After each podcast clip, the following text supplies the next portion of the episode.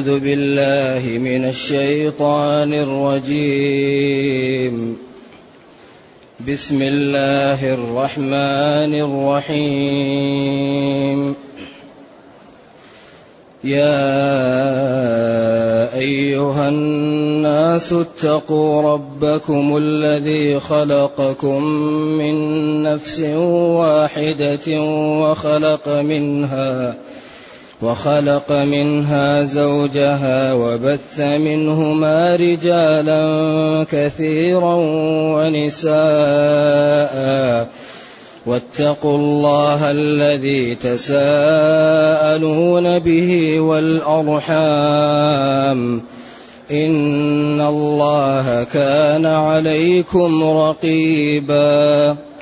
وآتوا اليتامى أموالهم ولا تتبدلوا الخبيث بالطيب ولا تأكلوا أموالهم إلى أموالكم إنه كان حوبا كبيرا وإن خفتم ألا تقسطوا في اليتامى فانكحوا ما طاب لكم فانكحوا ما طاب لكم من النساء مثنى وثلاث ورباع فإن خفتم ألا تعدلوا فواحدة أو ما ملكت أيمانكم ذلك أدنى ألا تعولوا. الحمد لله. الحمد لله الذي أنزل إلينا أشمل كتاب وأرسل إلينا أفضل الرسل وجعلنا خير أمة أخرجت للناس. فله الحمد وله الشكر على هذه النعم العظيمة والآلاء الجسيمة. والصلاة والسلام على خير خلق الله وعلى آله وأصحابه ومن اهتدى بهداه. أما بعد فإن الله تعالى يبين في هذه السورة أحكاما كثيرة وأغلب هذه الأحكام تتعلق بالنساء. فلذلك سميت السورة سورة النساء. نعم. إذا الإسلام احترم النساء وجعل سورة باسم النساء ولا في سورة باسم الرجال. فالنساء الإسلام أعطاهن حقوقهن واحترمهن ولكن نحن الحق في حاجة إلى فهمه. بعد أن نادى الله جميع خلقه يا أيها الناس بعدين أمرهم بالتقى وأحدث تساؤل كيف يكون التقى؟ ولمن التقى؟ فقال التقى يكون لله لربكم ما صفاته الذي خلقكم. أوجدكم من نفس واحدة وأوجد من هذه النفس زوجها وهذا يدل على القدرة الهائلة لأن الله يقول أفمن يخلق كمن لا يخلق ويقول يخلقكم في بطون أمهاتكم خلقا من بعد خلق في ظلمات ثلاث. ويقول وفي أنفسكم أفلا تبصرون؟ فالنطفة علقة مضغة عظام ثم تكسر عظام لحمة ثم يخرج وهذا في ظلمات ثلاث ظلمة البطن وظلمة الرحم وظلمة المشيم. وتشد الأصابع بالأظفار ويجعل الإبهام بعيد. قادرين على أن نسوي ليست البصمة. نجعل يدك يد البعيد يعني الإبهام ليس بعيد حتى يفك ويعقد الأشياء الدقيقة. قادرين على أن نسوي بنانه نجعل يده مستوية كيد البعيد ما فيه الإبهام الحال والسبابة الحال والوسطى حتى يعقد الأشياء الدقيقة ويتحرك. وقال نحن خلقناهم وشددنا أسرهم وإلا يقال مسكين فلان البارح نام وسقطت أذنه أو جرى وسقطت رجله. شددنا أسرهم. العين فيها صبغ أسود وصبغ أبيض ومليئة بمادة. لو تجف العين ما تبصر فأعمى تحت اللسان عين عذبة تجملك على قدر الحاجة. هذه اللحمة تبين ما في صدرك علمه البيان. قدرة وخلق ونعم هائلة. إذا اتقوا ربكم الذي أوجدكم. بعدين من نفس واحدة وأوجد منها زوجها وبث منهما رجالا كثيرا ونساء. وما يقوله بعض من ينظر في بعض التطور ضلال. أنه لم يقل كل الرجال وكل النساء. هذا ضلال ما هو صحيح. فكل الناس مخلوقة من آدم. وبث منهما رجالا كثيرا ونساء. واتقوا الله الذي تساءلون به والأرحام والأرحام. تساءلون به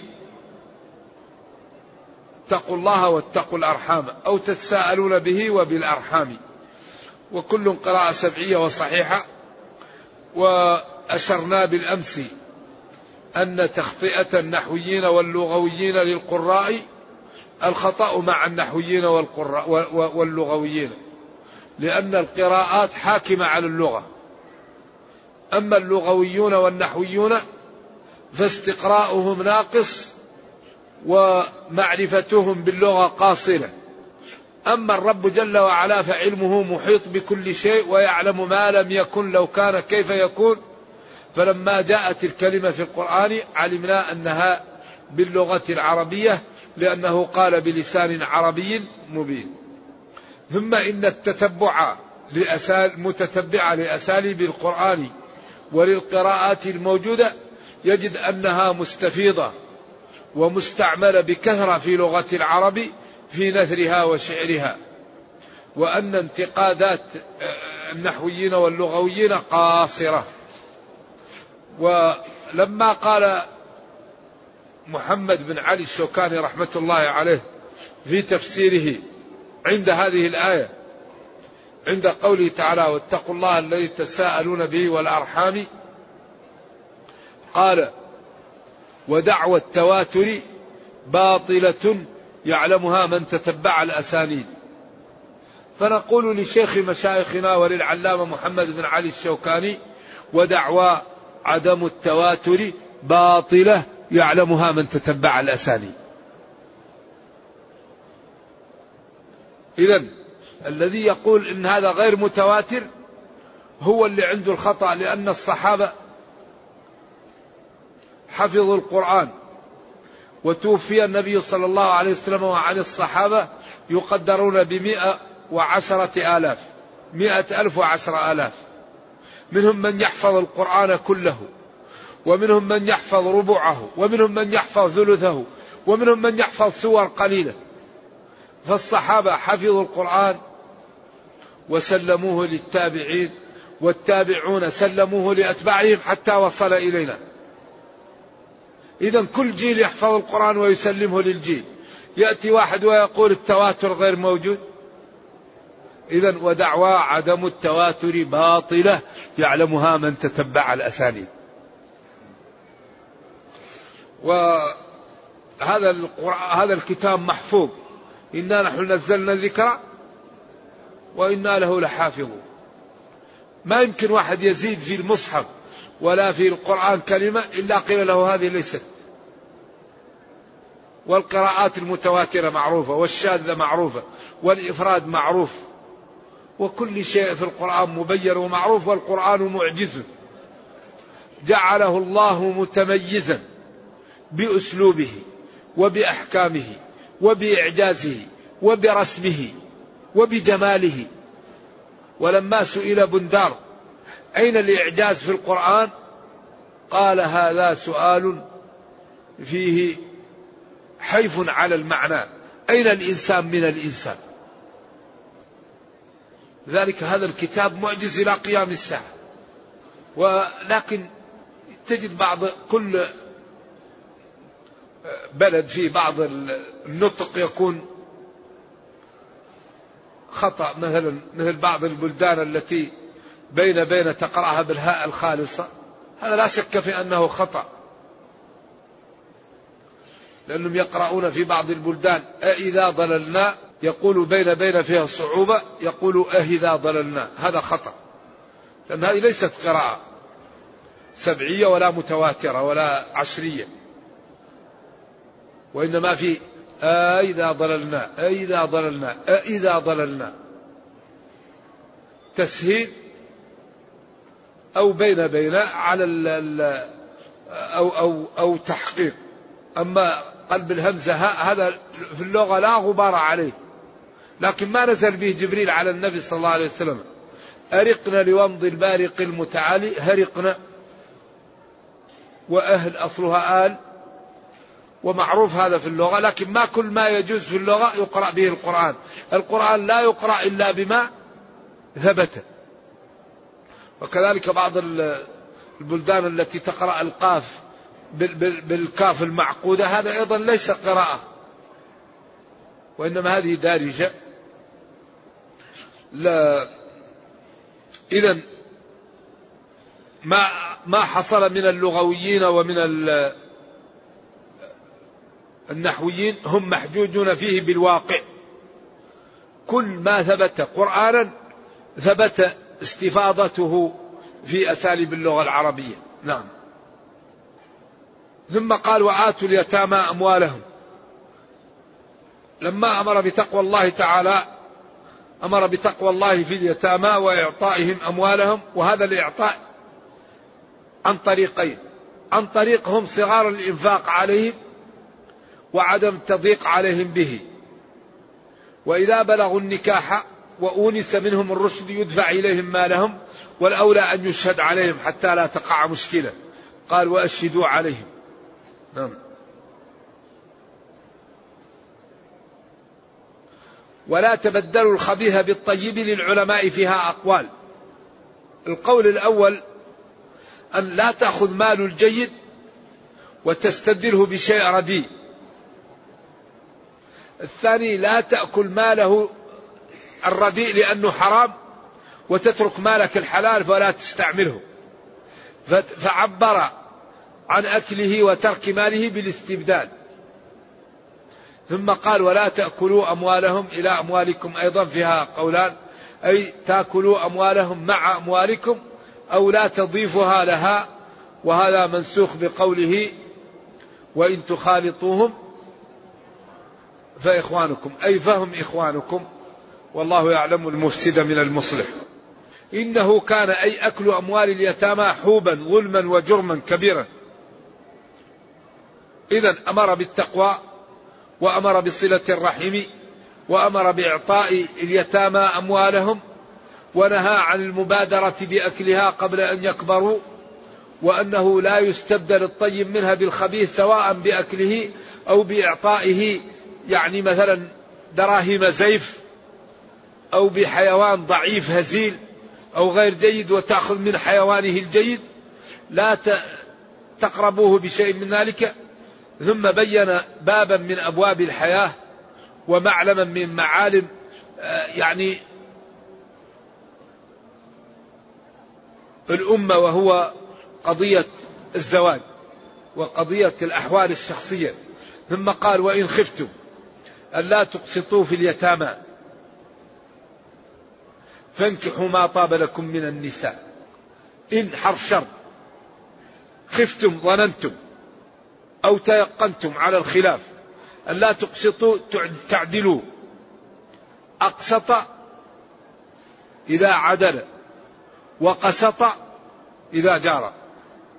وأما القاسطون فكانوا لجهنم حطبا أي الجائرون. وإن خفتم أن لا تقسطوا أي تعدلوا. في اليتامى جمع يتيم. أو يتيمة. أما أيتام جمع يتيم فقط. أما يتامى فجمع يتيم ويتيمة فانكحوا جواب الشرط. ما طاب لكم. هنا في إشكال. وإن خفتم أن لا تقسطوا في اليتامى فانكحوا. هنا لا بد أن يكون في الكلام مقتضى. يعني في الكلام شيء محذوف حتى يتضح المعنى. أي وإن خفتم ألا تقسطوا في اليتامى فدعوهن وانكحوا ما طاب لكم من النساء. ولذلك هذه الآية أحيل إليها في آخر سورة النساء. ويستفتونك قل الله يفتيكم فيهن وما يتلى عليكم في الكتاب في يتامى النساء. هذه التي أحيل إليها. أي وإن خفتم.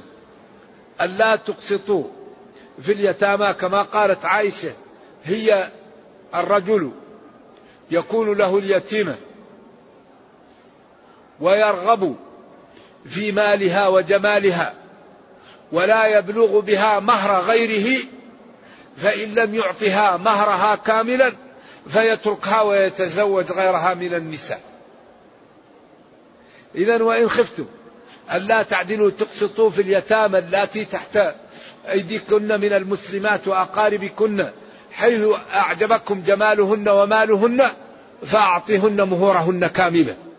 أما إذا أردتم أن تنقصوهن فدعوهن وتزوجوا غيرهن من النساء.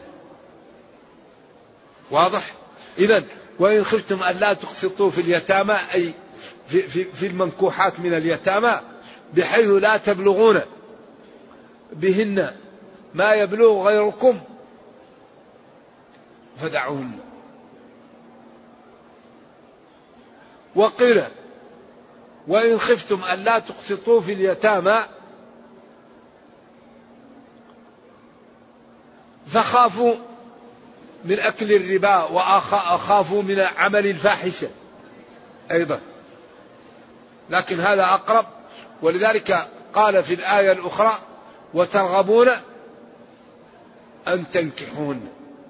أن وما دخلت عليه في تأويل مصدر يمكن أن يكون مجرور بفي ويمكن أن يجرور مجرور بعن وهذا من إعجاز القرآن.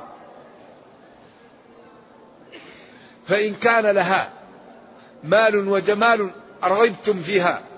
وإن كان لها فقر ودمامة رغبتم عنها. إذا ما دامت إن كانت غير جميلة ولا مال لها لا تتزوجها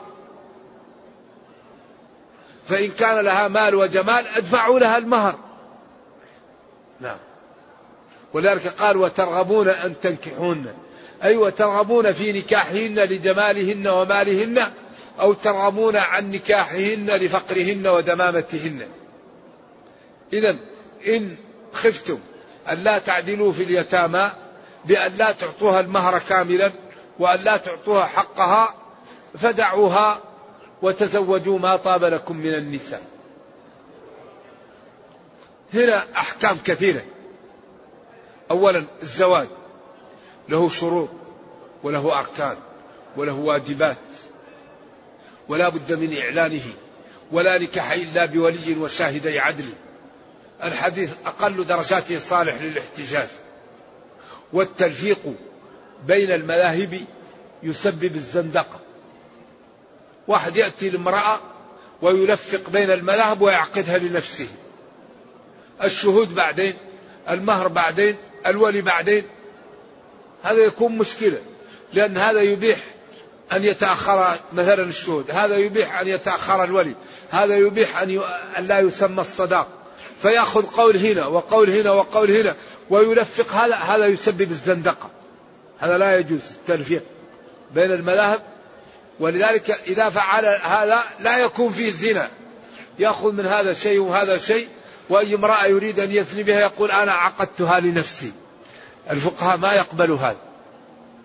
لا بد في النكاح من الشهود ولا بد فيه من الولي والمرأة لا تزوج نفسها ولا تزوج غيرها حتى ولو كانت ولية لا تباشر الزواج لا بد أن توكل رجل يزوج والزواج لا بد أن يعلن لأن نكاح السر لا يجوز فلذلك من أراد أن يتزوج في سفر أو يتزوج زيجة تسمى زيجة المسيار أو تنزل المرأة بعض حقوقها لزوجها أو يترك لها بعض حقوقه لا بد أن يوثق هذا الزواج.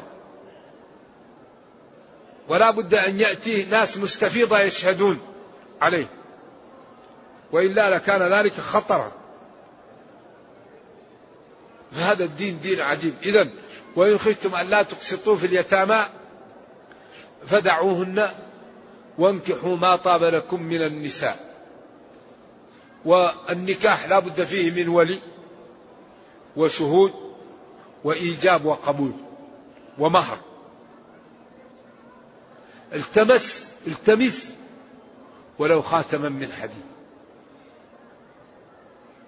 والمهر لا حد لأكثره. وأقله عشر دراهم أو ما به يقطع كما قالت المالكية وبعض العلماء أقله ما يكون نصابا للقطع في السرقة.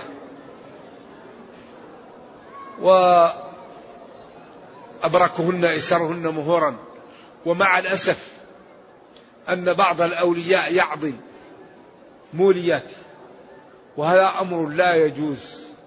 ودناءة. وبالخص إذا كانت البنت أو الولية لها مال أو لها راتب فوليها يعضلها ليأخذ مالها هذا دناءة. المرأة إذا لم يكن لها أولاد ففي ضيعة وإذا لم يكن لها زوج فمعرضة إلى ما لا إلى الحرام. النساء شقائق الرجال والمرأة كالرجل. أيوة كما أن الرجل له حاجة المرأة لها حاجة. ولذلك الله قال ولهن مثل الذي عليهن بالمعروف. إلا أن المرأة عندها حياء وأوجب الإسلام على الزوج أن يصيب زوجه أقل مرة في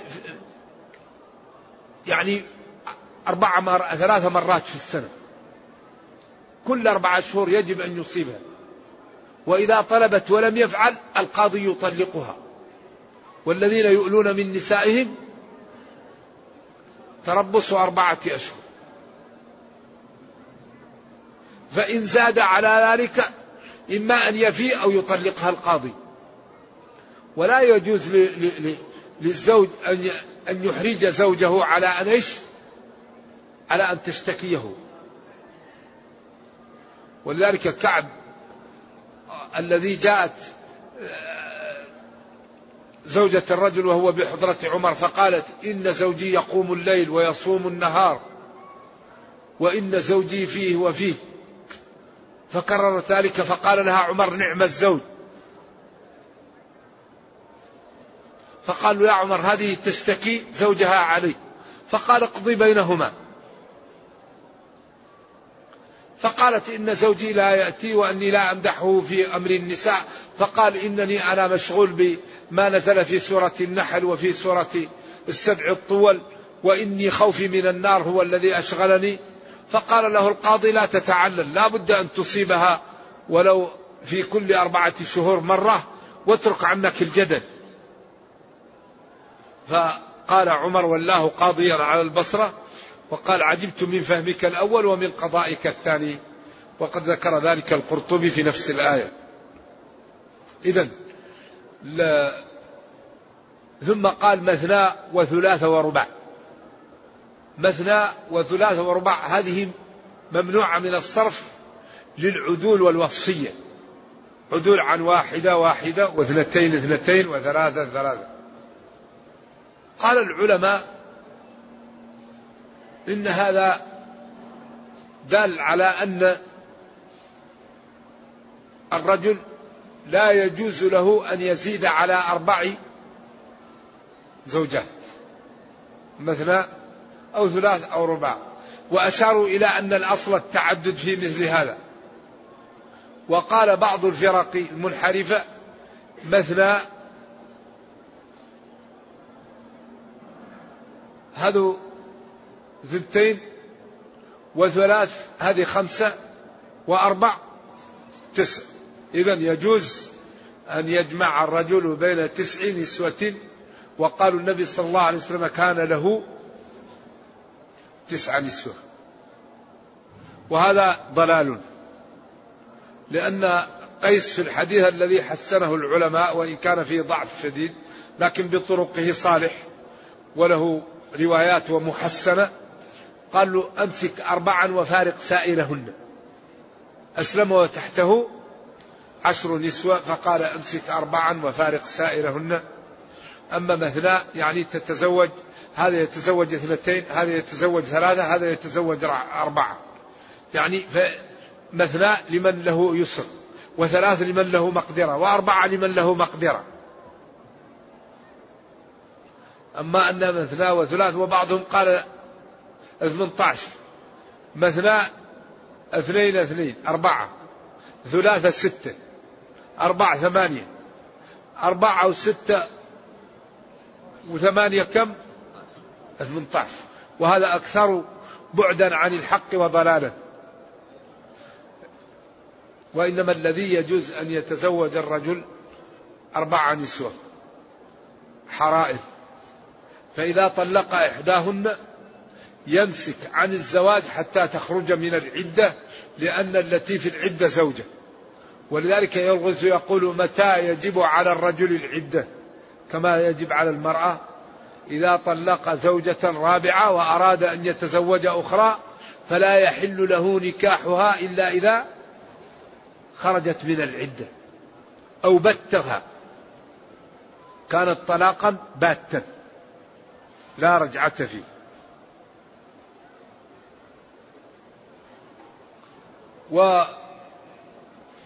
والنساء دائما يظلمن في البيوت. لذلك النبي صلى الله عليه وسلم قال استوصوا بالنساء خيرا فإنهن عوان عندكم. لا يكرمهن إلا كريم ولا يهينهن إلا لئيم. خياركم خياركم لأهلي وأنا خيركم لأهلي.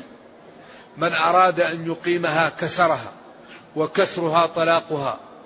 وإن المرأة خرقت من ضلع وإن أعوج الضلع أعلى فإن أردت أن تقيمها كسرتها. ويقال إن عمر جاءه أحد الصحابة يشتكي عليه زوجه فرأى زوجته تستطيل عليه فرجع ولم يكلمه. فقال له ما الذي جاء بك؟ فلم يقل له قال له لا لا بد أن تقل لي ما الذي جاء بك. قال جئتك لأشتكي زوجي عليك فوجدت زوجك تقول لك ما لا تستطيع زوجتي أن تقول لي. فرجعت. قال له هؤلاء أخذناهن بكتاب الله ومسلمات ويربين لنا أولادنا ويعففننا من الحرام. فلا بد أن نصبر عليهن. ولذلك المرأة ما يمكن أن تستقيم. الذي يريد أن يقيمها يكسرها ولكن خلقت من ضلع وإن أعوج الضلع أعلاه فلذلك أمر بإكرامها وعدم ظلمها ومن المروءة إكرام أهل الزوجة. أبوها أخوها عمها جدها خالتها أمها. هذا من هذا من المروءة. أن الإنسان يكرم أهل زوجه. وإذا كانوا فقراء يساعدهم أما يذيهم ويسبهم ويشتمهم هذا لا يصلح بين أهل الدين. فإمساك بمعروف أو تسريح بإحسان. النبي صلى الله عليه وسلم ما ضرب زوجته أبدا لا يضرب. أيضرب أحدكم أهله ضرب العبد وينام معهم؟ ثم قال ولن تستطيعوا أن تعدلوا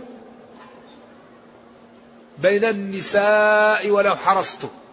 فلا تميلوا كل الميل. أما بعض الميل ما هو بيدك. لذلك الأمور التي لا تملك لا تجب فيها القسم. الميل الطبيعي ما هو بيدك. ولذلك اللهم هذا قسمي فيما أملك فلا تؤاخذني فيما لا أملك. ولذلك الإتيان للمرأة لا لا عدل فيه لا قسمة فيه. وإنما القسمة في أن تعطي لي هذه ليلة تنام معها هذه ليلة تنام معها هذه تشتري لها هذه تشتري لها. هذه تزرها تزرها. هذه تهدي لها تهدي لها.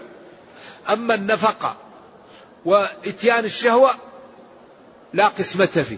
لأنك هذه تشتهي وهذه ما تشتهيها طيب كيف ترغم على أن تأتي لما لا تشتهي؟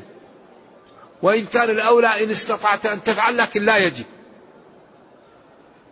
الإتيان لا يجب فيه قسم وإنما يجب القسم في الإعطاء وفي السكنى وفي البيتوتة. أما الشهوة لا يملكها الإنسان. تأتي أو تمشي ليست بيد الإنسان فلذلك لا قسمة فيها. إذا يقول جل وعلا وإن خفتم ألا تقسطوا تعدلوا في اليتامى فدعوهن وانكحوا ما طاب لكم من النساء. مثنى وثلاثة وربع. وما قاله بعض الطوائف من أن تسعا تجوز فهذا باطل. أما النبي صلى الله عليه وسلم فله خصوصيات. ولذلك يأتي أصحاب التآليف في الفقه بخصوصياته في كتاب النكاح. النبي صلى الله عليه وسلم له خصوصيات. في الصلاة وفي الصوم وفي الزواج وفي بعض الأمور يأتوا بها باب الخصائص يأتوا بها في بداية كتاب النكاح. خص بالأضحى خص بقيام الليل خص بماذا خص بأنه آه، يواصل قالوا إنك تواصل. قال إنني يبيت ربي يطعمني ويسقين ونهاهم عن الوصال. فلما لم يقبلوا واصل بهم يوما كالمنكر لهم وقال لو زدت لزادكم. لو لو تأخر لزدتكم. إذا له خصوصيات. ذلك من خصوصياته أنه يرجي من يشاء منهن ويؤوي إليه من يشاء. ومن ابتغى ممن عزل. ولذلك قالت عائشة ما أرى ربك إلا يسارع لك في مرضاتك. وقال ذلك أدنى أن يعرفن ذلك أدنى أن تقر أعينهن ولا يحزن ويرضين بما أتتهن كلهن. والتحقيق أن لا يحل لك النساء من بعد هي الكافرة والكتابية. هذا هو التحقيق وإن قال جلة من العلماء بخلافه لأنه قال وامرأة مؤمنة إن وهبت نفسها. ولذلك هذا لبيان الفضلية أحللنا لك أزواجك اللاتي آتيت أجرهن وما ملكت يمينك مما أفاء الله عليك. وبنات عمك وبنات عماتك وبنات خالك وبنات خالاتك اللاتي هاجرن معك. هذا ليس له مفهوم وإنما هو لبيان الفضلية بدليل قوله وامرأة مؤمنة وهبت نفسها للنبي. فدخل في كل مسلمة. أما لا يحل لك النساء من بعد الكتابيات والوثنيات والمجوسيات لا يحل للنبي صلى الله عليه وسلم كما قال ولا تمسكوا بعصام الكوافر وقال ولا تنكحوا المشركات حتى يؤمن. هذا الذي وبه تنتظم الأدلة ولا يكون في الآيات نسخ وإن قال جلة من العلماء بخلاف ذلك. إذا يقول جل وعلا وإن خفتم ألا تقسطوا في اليتيمات فدعوا زواجهن وانكحوا ما طاب لكم من النساء غيرهن. فإن خفتم ألا تعدلوا فواحدة فإن خفتم ألا تعدلوا بتزويجكم باثنتين أو ثلاث أو أربعا فتكفيكم واحدة. بقوا على واحدة. واحدة تمشي الحال. وخصوصا لمن يخاف أن يعصي الله أو يتقي الله. بعدين قال وإن خفتم أن لا تعدلوا في الواحدة فما ملكت أيمانكم. قال العلماء ملك اليمين لا يلزم قسم. ملكك. وقد أمر الله بالعدل في الرقيق جميعا وبين أحكامه وأنه لا يظلم ولا يكلف ما لا يطيق وأنك إذا كلفته ما لا يطيق تعينه. إذا فواحدة. فإن خفت أن لا تعدل فيها أو ما ملكت يمينك. قال العلماء هذا دل على أن الزواج مباح وأن أصله المجرد الإباحة. قالوا لأن الاقتصار على ملك اليمين مباح وما دام يجب الاقتصار على ملك اليمين ولا يجب على الرجل أن يأتي يعني جاريته إن لم يرد فدل ذلك على مطلق الإباحة. والزواج تعتريه الأحكام الخمسة لكن إذا تجرد فهو للإباحة. قد يكون واجبا لمن أخاف العنت قد يكون حراما لمن لا يستطيع أن يقوم بالأمور بأمور النساء. فلا يجوز له أن يتزوج يوقع الناس في حرج ونفسه في حرج. يكون مندوبا لمن لا يخاف على نفسه ويريد تكثير الأمة أو سنة. يكون مباحا لمن لا يشتهيه و و و و وعنده له القدرة ولكن هو ليست له شهوة له. إذا تعتري أحكام آه، الشرع الخمسة ولكنه عند التجرد فهو للإباحة لقوله أو ما ملكت أيمانكم. ذكر ذلك ابن رشد في المقدمات في كتاب النكاح في بداية النكاح. قال إذا تجرد من الدواعي فهو للإباحة بقوله أو ما ملكت أيمانكم. إذا ذلك أدنى ألا تعولوا. ذلك أدنى أقرب وأجدر ألا تعولوا ألا تميلوا أو ألا تقعوا في الحرج. وقيل وهو مرجوح ألا يكثر عيالكم. والعول يقال للإنسان إذا افتقر وإذا كثر عياله. ولذلك وما يدري الغني متى غناه وما يدري الفقير متى وما يدري الفقير متى غناه وما يدري الغني متى يعيل. ولذلك أمر الله تعالى بالتزويج وقال وإن خفتم عيلة فقرا فسوف يغنيكم الله من فضله. من أكبر أسباب الغناء هو ماذا؟ هو الزواج. إن يكونوا فقراء يغنيهم الله. وسبحان الله العظيم أكثر ما يقع الظلم في البيوت بين الرجل والمرأة. لذلك نهى عن الظلم وجعل القوامة للرجل ونهى عن الظلم. قال الرجال قوامون على النساء. بما فضل الله بعضهم على بعض وبما أنفقوا من أموالهم. بعدين قال فالصالحات قانتات حافظات للغيب بما حفظ الله. ثم بين إن حصلت مشاكل وهذا سيأتي إن شاء الله في الآيات القادمة.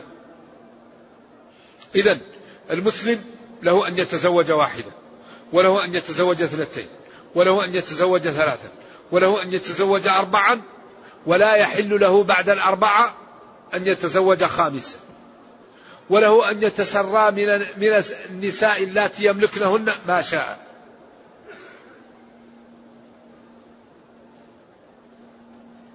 فإن خاف من عدم العدل فيقتصر على زوجة واحدة فإن خاف فملك اليمين ولا يلزم فيها القسم ولا يلزم فيها المبيت. نعم وقال ذلك أدنى أقرب ألا تعولوا ألا تقعوا في الإثم نعم. ونرجو الله جل وعلا أن يرينا الحق حقا ويرزقنا اتباعه وأن يرينا الباطل باطلا ويرزقنا اجتنابه وأن لا يجعل الأمر ملتبسا علينا فنضل.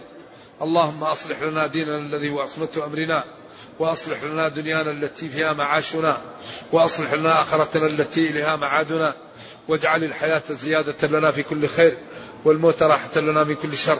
ربنا أتنا في الدنيا حسنة وفي الآخرة حسنة وقنا عذاب النار. سبحان ربك رب العزة عما يصفون وسلام على المرسلين والحمد لله رب العالمين.